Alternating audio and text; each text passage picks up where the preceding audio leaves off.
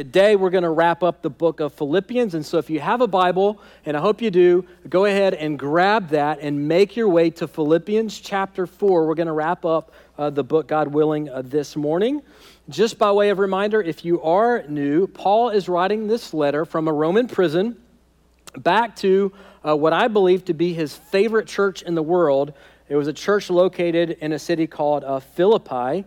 Paul loved these guys and these gals in a very deep way.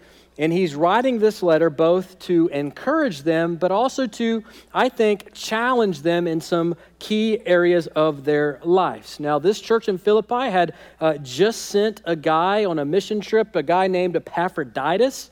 Um, and they had sent him all the way to Rome to find Paul and he had a, a, financial gift that he was to give Paul so that Paul could continue his ministry and could continue to plant uh, new churches. So Paul has now received the gift from his home church in Philippi, and he is he is writing back. Okay, and so that's the context that we're going to step into this morning. We're going to start in verse 10 of chapter 4. This is the apostle Paul writing. He says this.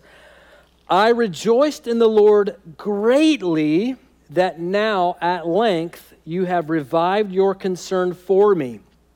You were indeed concerned for me, but you had no opportunity. Now, here, here's what's happening. The church in Philippi had partnered with the Apostle Paul in the advancement of the kingdom of Jesus for quite a number of years now. Now, this may be hard for some of you to believe, especially if you're one of the younger generations here, but this is before the day. There, there was no social media. So, no Facebook, no Insta, no Snap, right? Not even any cell phones or emails, right? They, so, they had no way of keeping up with the Apostle Paul as he moved from city to city and nation to nation, sharing the good news about Jesus with people and planting new churches for new believers. And so his home church in Philippi had lost track of him. Now, occasionally somebody would come through their city and they would say, Hey, the Apostle Paul is in this city, and these are his needs. And so they typically would send somebody to him with an offering. And, uh, but apparently they had lost track of him. And maybe it's been a couple of years by this point. Finally, they get wind somehow. I guess somebody came through their town. They said, Hey, guess what? We found out the Apostle Paul is actually in Rome right now. He's, he's in a Roman prison and he has these particular needs. And so they find out about it. They send a sizable financial gift to him in prison. And so the Apostle Paul is saying, Your concern for me has now been revived, okay? Now, this is a gardening term, and he's essentially saying, Your concern for me has now blossomed. He's saying, I know you didn't have opportunity. I haven't heard from you in a couple years.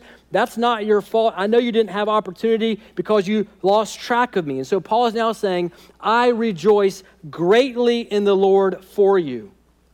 Now, this is an important point, I think, and I want you to see Paul's humble gratitude uh, to God for his faith family, the Philippian church. He was incredibly grateful for his brothers and sisters. As you read this letter, his love for them and his gratitude, his affection, his care for them is almost palpable, like it jumps off the pages as you read his words to, the, to them. There was like this, this uh, intimacy, there was this closeness that these brothers and sisters in this church family shared with one another.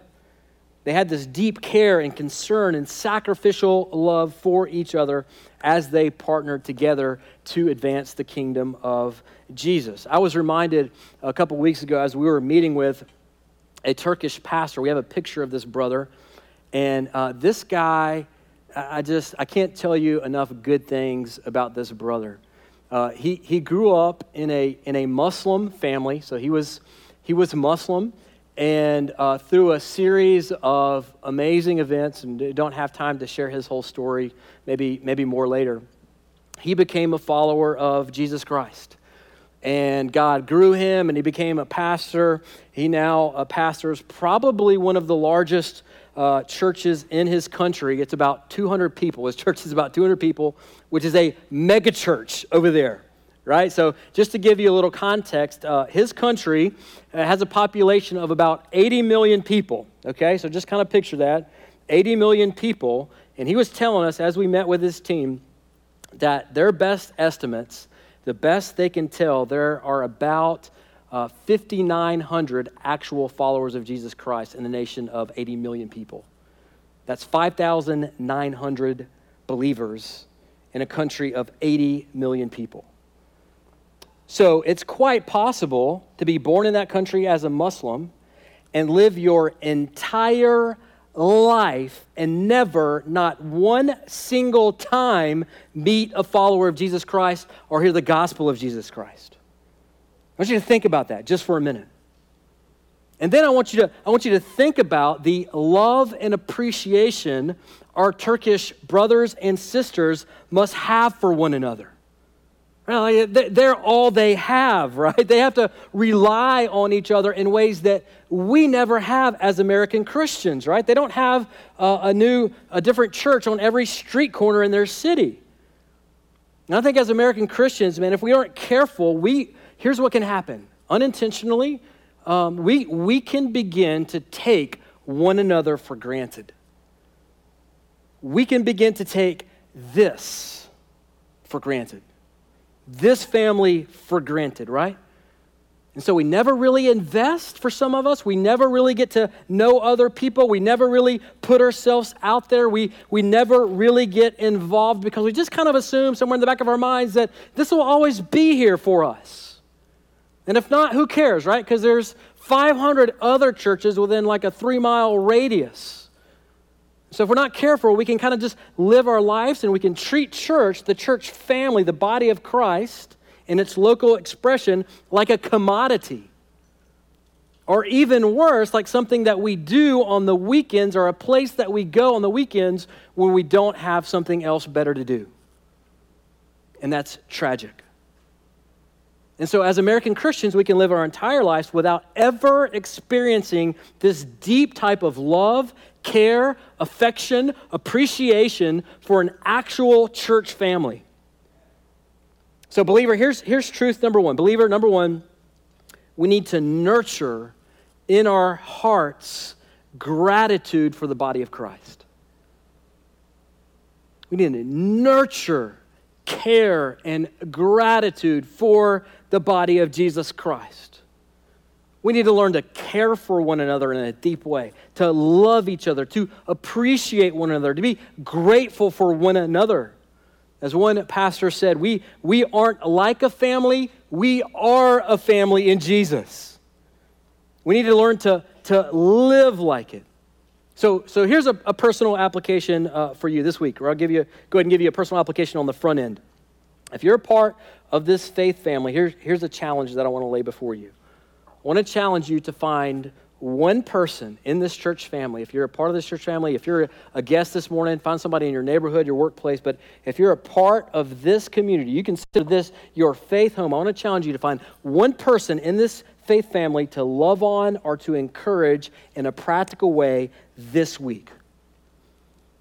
So I want you to intentionally email somebody text somebody, write them a handwritten note, grab them in the lobby, and just say, hey, brother, hey, sister, I just want to encourage you. You're an encouragement to, to me, and I want to I want to tell you why. Go buy a gift card somewhere, surprise somebody, make somebody's day, make somebody's week. Personally, I feel very encouraged by gift cards to nice restaurants and exotic vacations. Just, I mean, for the record. Paul was so grateful for his church family in Philippi. May we follow his example that he laid before us of deepening our love and our appreciation for our faith family.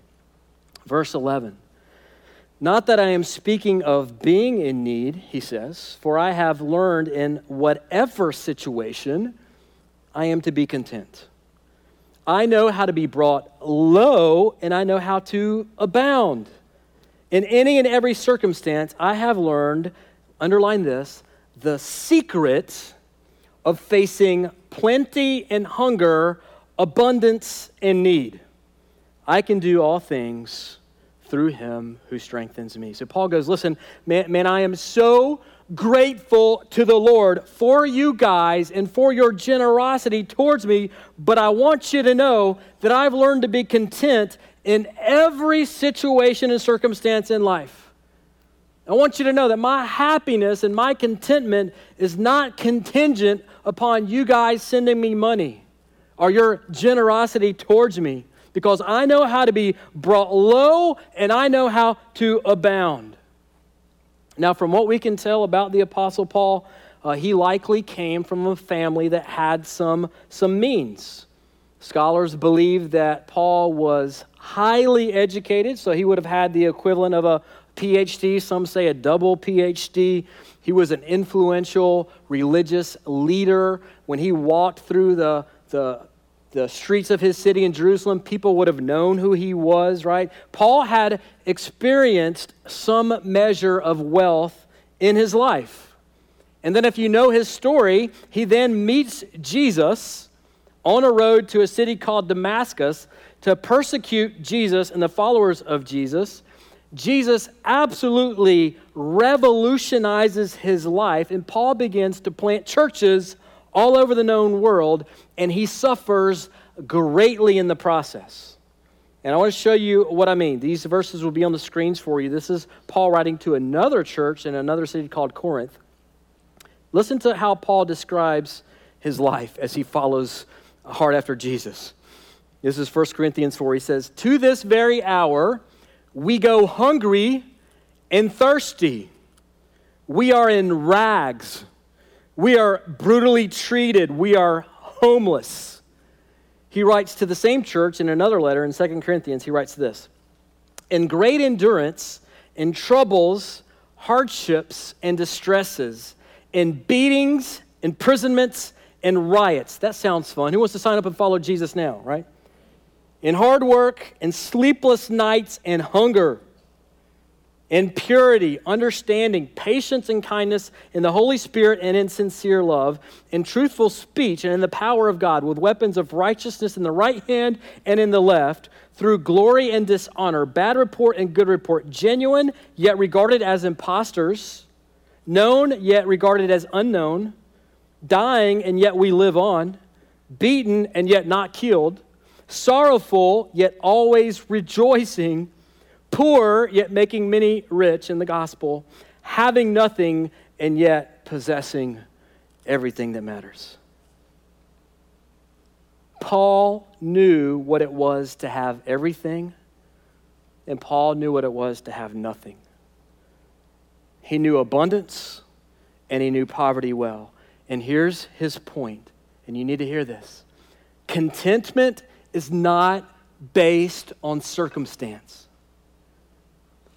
And some of you really need to hear that and apply that this morning because some of you are believing the lie that your contentment, your joy, your happiness is contingent upon you having something or getting something in your life. And the Apostle Paul is saying it is not.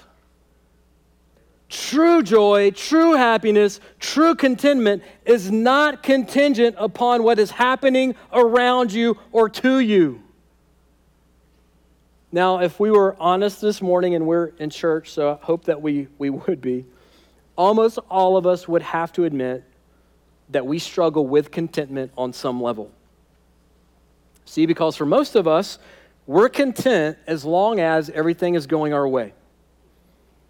Right? So when we have perfect health, when we have plenty of money in the bank, when everyone in our life is doing exactly what we think they ought to be doing, we're happy, which means we're like happy for two minutes every year, right? and when any one of those things doesn't happen, what tends to happen is we become discontent. And this isn't all that surprising when you consider that our culture actually teaches us how to be discontent. Our society actually disciples us in the art of discontentment. Uh, just think about uh, marketing, just to use uh, one, one, example. Marketing in our culture, in our society, is built on creating discontentment, right? As soon as you buy a car, it could be a new car, it could be a used car. As soon as you buy a new iPhone, whatever it is, it doesn't, man, it's not six months before they're sending you little mailers in the mail telling you why the thing that you just bought six months ago is now obsolete. Right? And now it's time to trade it in, and you start to think, man, well, maybe I do really need that moonroof that's like half an inch wider. Like, that probably would make my life better. Or maybe I really should trade this car in because that, man, that car, the new version's got 10 speakers instead of eight speakers. And that's really going to revolutionize my life. Or man, this, this new iPhone has a, a 9.5 inch screen instead of a 9.25 inch screen. And that's just going to rock my, that's going to change everything for me. That's going to change my whole life. And we buy into this and we live in this constant cycle of discontentment, chasing things that we're told are going to make us happy or give us contentment. And Paul, Paul is hitting pause on that cycle and he's saying, believer, listen to me. That's a lie. This is, this is a lie. It's, it's not true. L- look back at uh, verse 12, halfway through verse 12 with me. This is what Paul says. He says, I have learned, underline this, I have learned the secret of facing plenty and hunger, abundance and need. I can do all things through him who strengthens me. So Paul is saying the key to contentment is a secret. So, so he's saying, I want, I want you to listen up because this secret is not known by many people because it's not obvious on the surface. So he goes, hey, listen, listen up, listen up. It's a secret so, so here's the secret to contentment it's not money, it's not power, it's not perfect health. Here it is. This, the secret is this whether I'm in rags or in a palace, when I have Jesus, I have it all. That's the secret. He's saying when you have the Savior, you have everything that matters in the end because he is ultimately the only one who brings real and lasting contentment to the human condition and the human heart. And so here's truth number two from the text this morning. Number two, Jesus is the secret to contentment.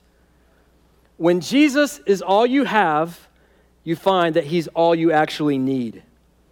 He is the secret to a contented heart. King Solomon wrote an entire book on this in the Old Testament called Ecclesiastes. If you haven't read that in a while, let me encourage you, uh, make that uh, your personal reading this week. Right? So, so Solomon writes Ecclesiastes. He tries everything under the sun to find joy, happiness, and satisfaction, right? So he, try, he brings in uh, the best entertainers in the world to entertain him. He builds all these palaces and luxurious gardens, right? He tries materialism like nobody in the world had ever known or seen. He tries sexual con- conquest in ways that nobody else had. And his conclusion, after trying all of it, is this nothing satisfies. I tried it all, none of it made my heart content.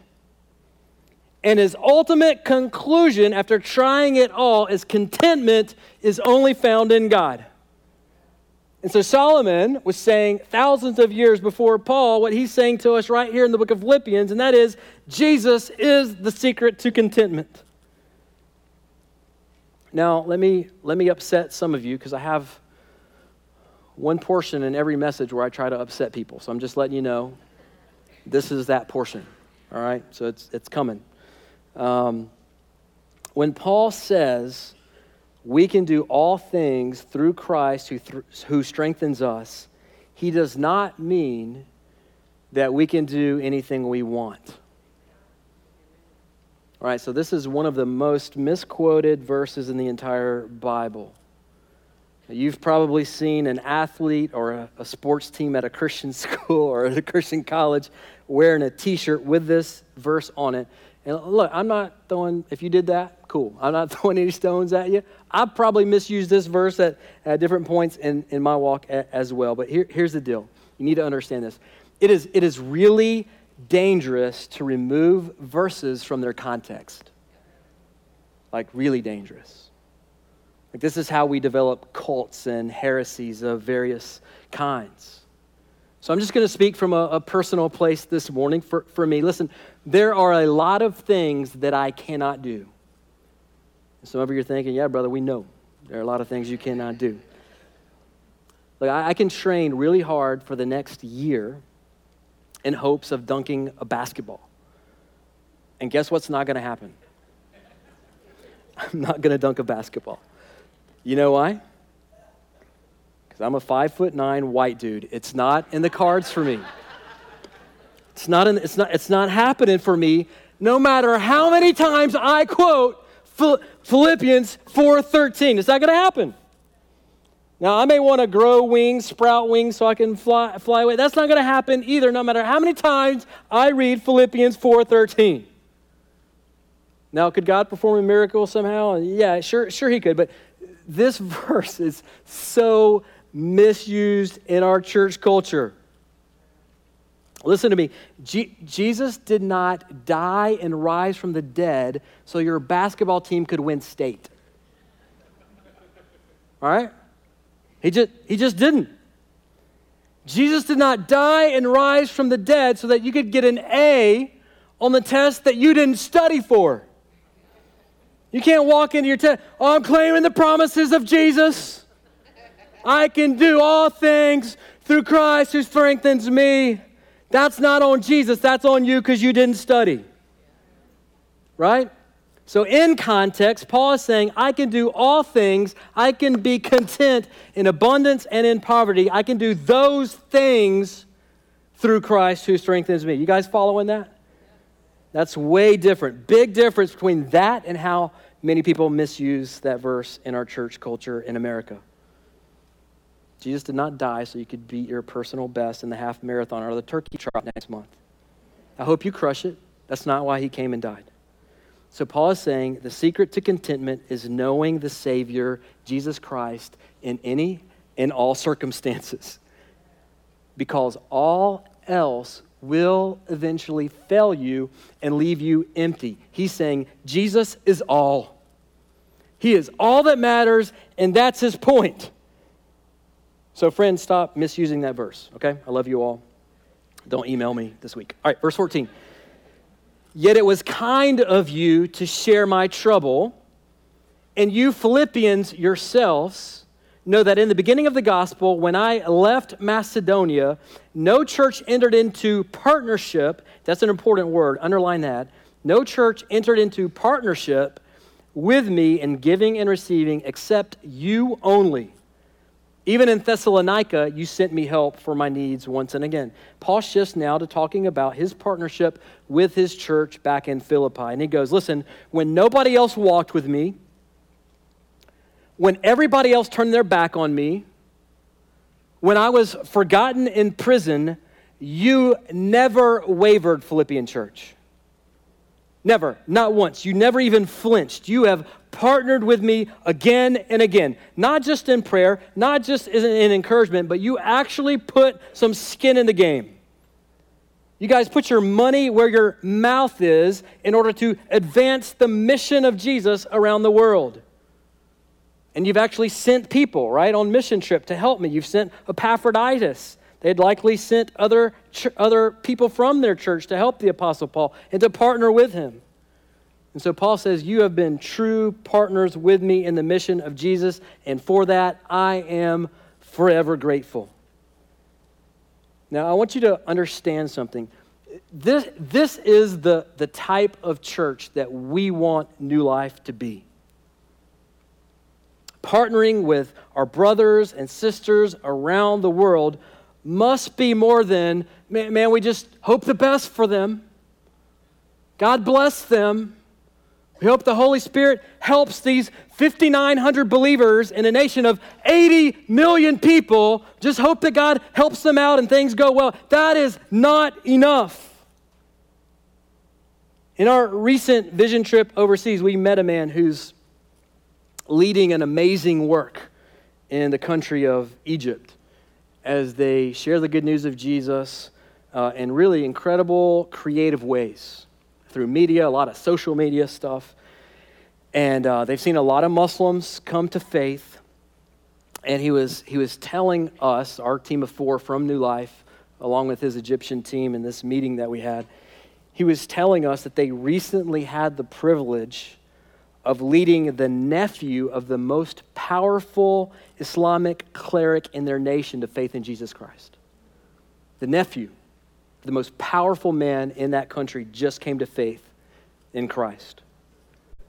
Now, you need to understand this. This, this brother, our brother, is now homeless, living in the streets of Cairo under persecution. They don't know if he's going to make it. Oftentimes, these people will be killed. They'll just disappear and you'll never hear from them again. But what they were telling us is if they can typically, historically, if they can survive for one year, the pressure begins to relent.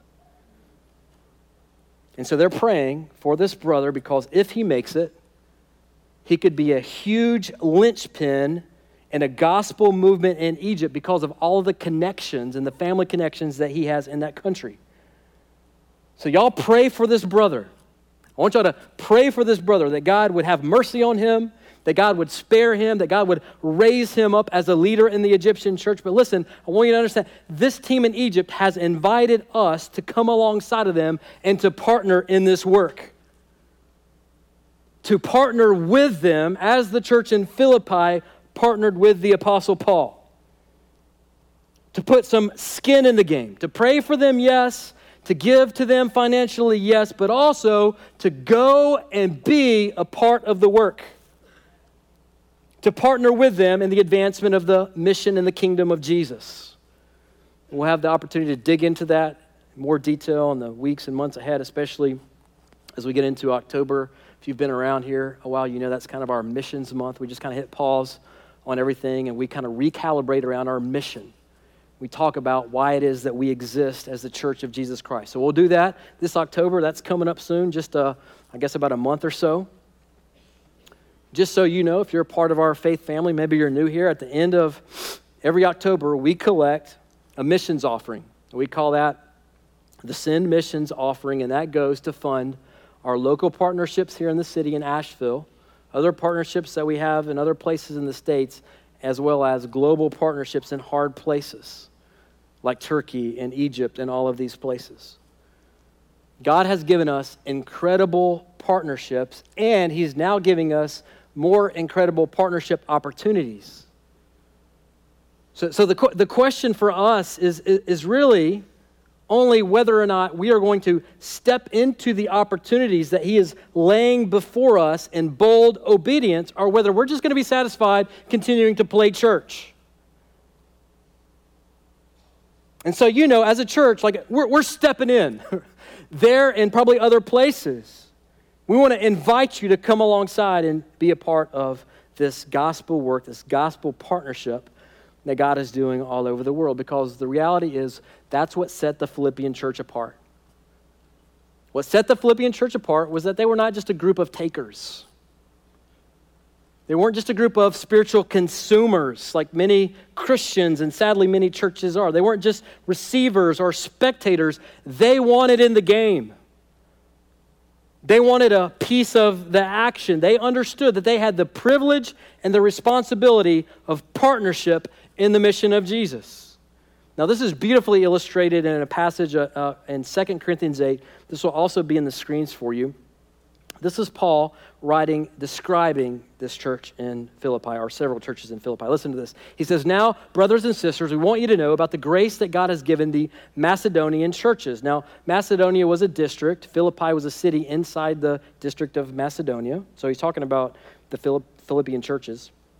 In the midst of a very severe trial, their overflowing joy and their extreme poverty. So, th- this is not a wealthy church, understand that so, overflowing joy, extreme poverty, welled up in rich generosity. For I testify that they gave as much as they were able and even beyond their ability. So they're, they're giving more than they should. They're given more than they have. They're giving until it hurts. Entirely on their own, they urgently pleaded with us for the privilege of sharing in the service to the Lord's people and they exceeded our expectations. They gave themselves, first of all, to the Lord, and then by the will of God also to us. So these guys and gals, out of their poverty, they are literally begging the Apostle Paul, let us give more. We want to be a part of what God is doing all over the world. And so they gave beyond their means. They gave beyond what their budget suggested they could give or should give. They would have driven Dave Ramsey crazy, right? This church was fired up about Jesus and they wanted to be a part of what he was doing all around the world. And, church, may it be so of us.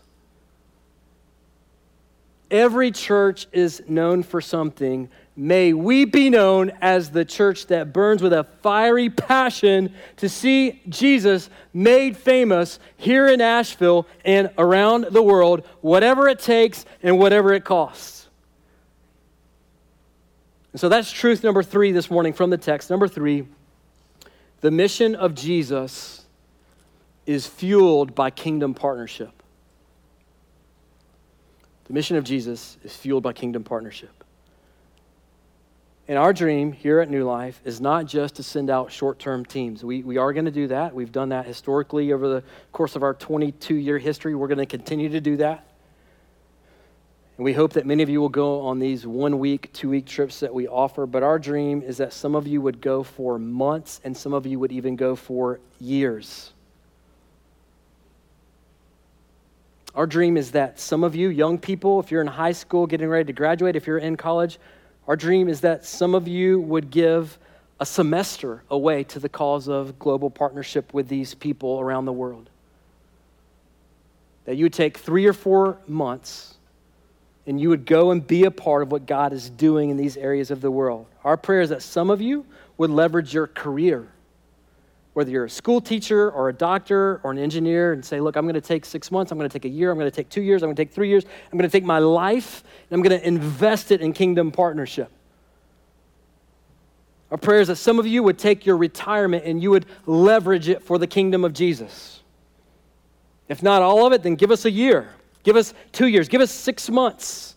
But we are going to work hard to begin to develop these pathways for that to happen here at New Life and for that to become the culture here. This is the way the kingdom of Jesus expands. We must partner with our brothers and sisters locally and globally to see the name of Jesus exalted among all nations. They cannot accomplish the Great Commission by themselves, and neither can we. But together, we can flip this world upside down for Jesus. I'm convinced of that.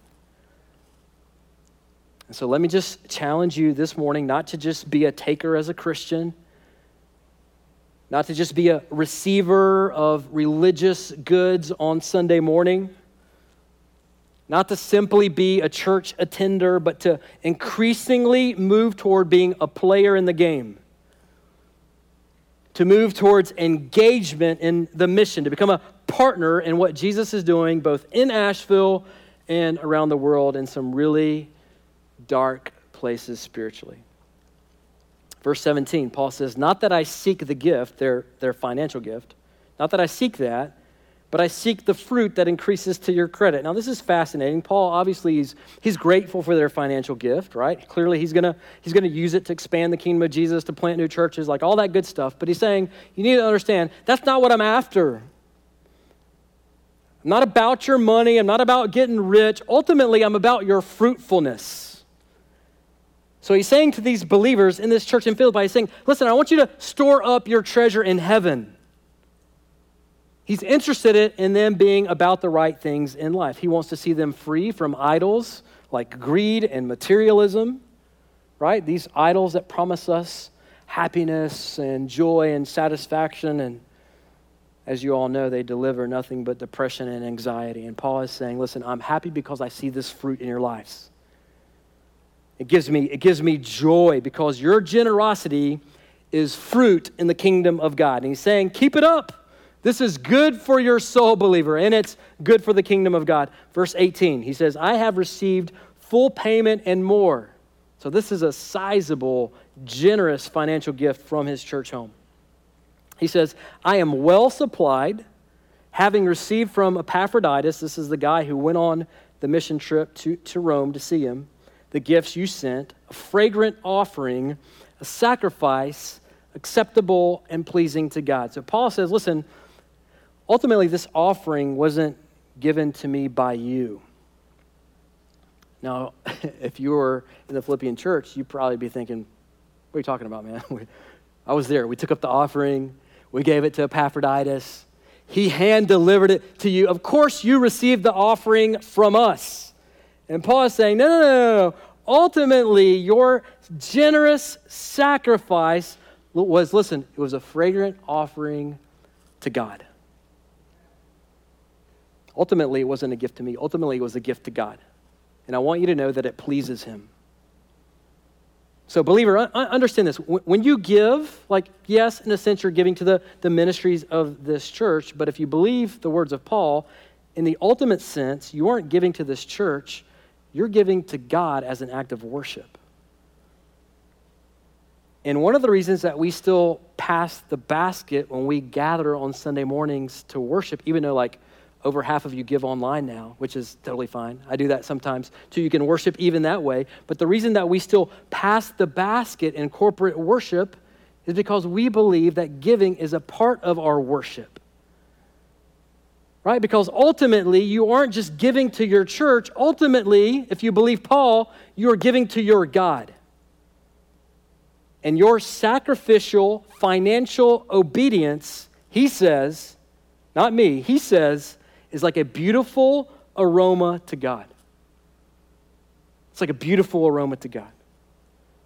And so, truth number four this morning is this generosity pleases God and it advances the mission of Jesus.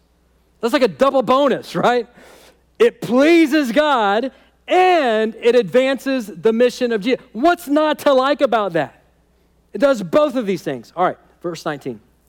And my God he says, will supply every need of yours according to his riches and glory in Christ Jesus. This is Paul's way of saying, believer, trust in God.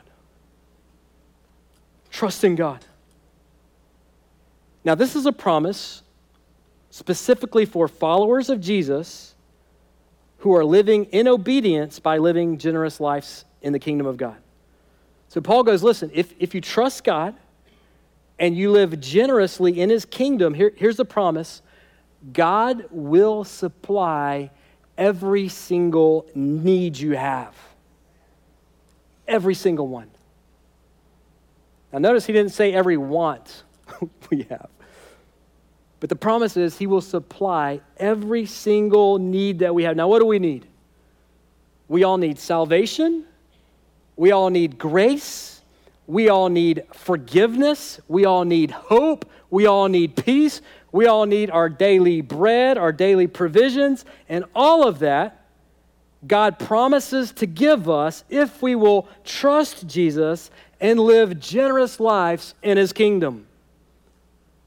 And see, a lot of us, I think, would say, we would articulate with our mouths that we trust God. Like if I stopped you and we were both getting coffee in the morning between services or something like that, and I were to just lean over and say, hey, brother, hey, sister, do you trust God? Most of you be like, man, you're weird. Why are you asking me that? But secondly, yeah, I'm in church. That's why I'm here. Yeah, I, I trust God. But the problem is, a lot of us don't live our lives like we trust God. This is why so many of us are greedy. This is why so many of us hoard our money and our stuff because at the end of the day, we don't trust God. This is why so many of us stress out when we just get the just a just a tiny bit sick, right? And we go on Google and decide that we're about to die. We don't trust God. This is why so many of us won't put ourselves out there to know other people and be known by other people in a Bible study or a community group because at the end of the day, the bottom line is we don't trust God. And Paul is saying, believer, listen to me, you can trust God. You should trust God. If you love and follow Jesus, you must trust God. And so, believer, friend, let's learn to, to live together these generous lives as we trust God in His kingdom to provide for all of our needs. He is a good and gracious Father. And that's the challenge ultimately that we get from the Apostle Paul. This is the final truth. Number five. It's a very simple one, but a very profound one. Paul says, Trust God, believer. Trust God. In every circumstance, whether it's going great or whether it's going terrible, whether you're rich or you're poor, whether you're sick or you're healthy, learn to trust God because He is good and He will care for your needs. Verse 20, he says, To our God and Father be the glory forever and ever. Amen. Now, I wish I had more time to dig in here. I don't. Paul is simply reminding them that this whole thing isn't about him and it's not about them, it's about God's glory. So he's saying, let's live for God and his glory, not our own. Now, this life that Paul is describing is paradoxically the life that gives us the most joy. Right? When we're not living for ourselves or our glory, but we are instead living fully sold out and committed for God and his glory. That's the life that gives us joy and satisfaction. Verse 21, he says this Greet every saint in Christ Jesus. The brothers who are with me greet you. All the saints greet you. I love this, especially those of Caesar's household. Now, I love this. Paul, Paul says, listen, all, all the believers that I'm with, they, they send their love and their greetings back to you, especially those in Caesar's household. This is Paul's way of telling them that my suffering is advancing the kingdom of Jesus. There are now people in Caesar's palace who believe and who are following Jesus, and they are your brothers and sisters in Christ. Friend, the gospel is powerful. Do not be afraid to share this glorious news with the people in your life. All will not believe, but some will believe. So, like Paul, let's tell everybody in our lives this great news about Jesus and trust God to do good things with it. He closes in verse 23, he says this The grace of the Lord Jesus Christ be with your spirit. So he brings it back at the end to the gospel of grace. And he's reminding these believers that everything that he's told them in this entire letter, all of it is only possible so far as they press into the power of Jesus.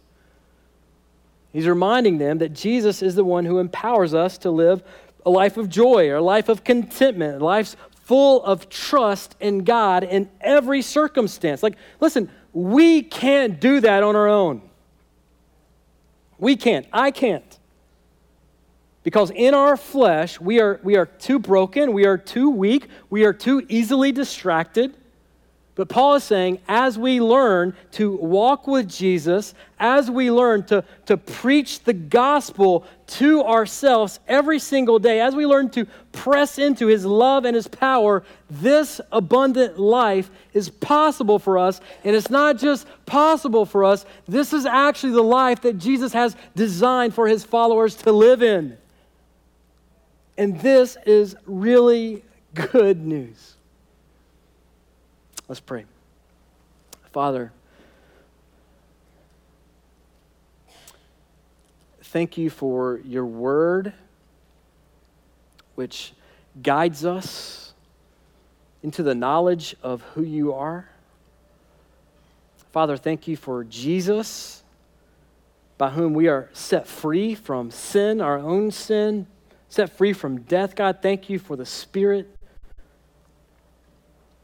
who indwells us, even at this moment, for those of us who have trusted and follow you, and He guides us intimately in this life, God. Help us.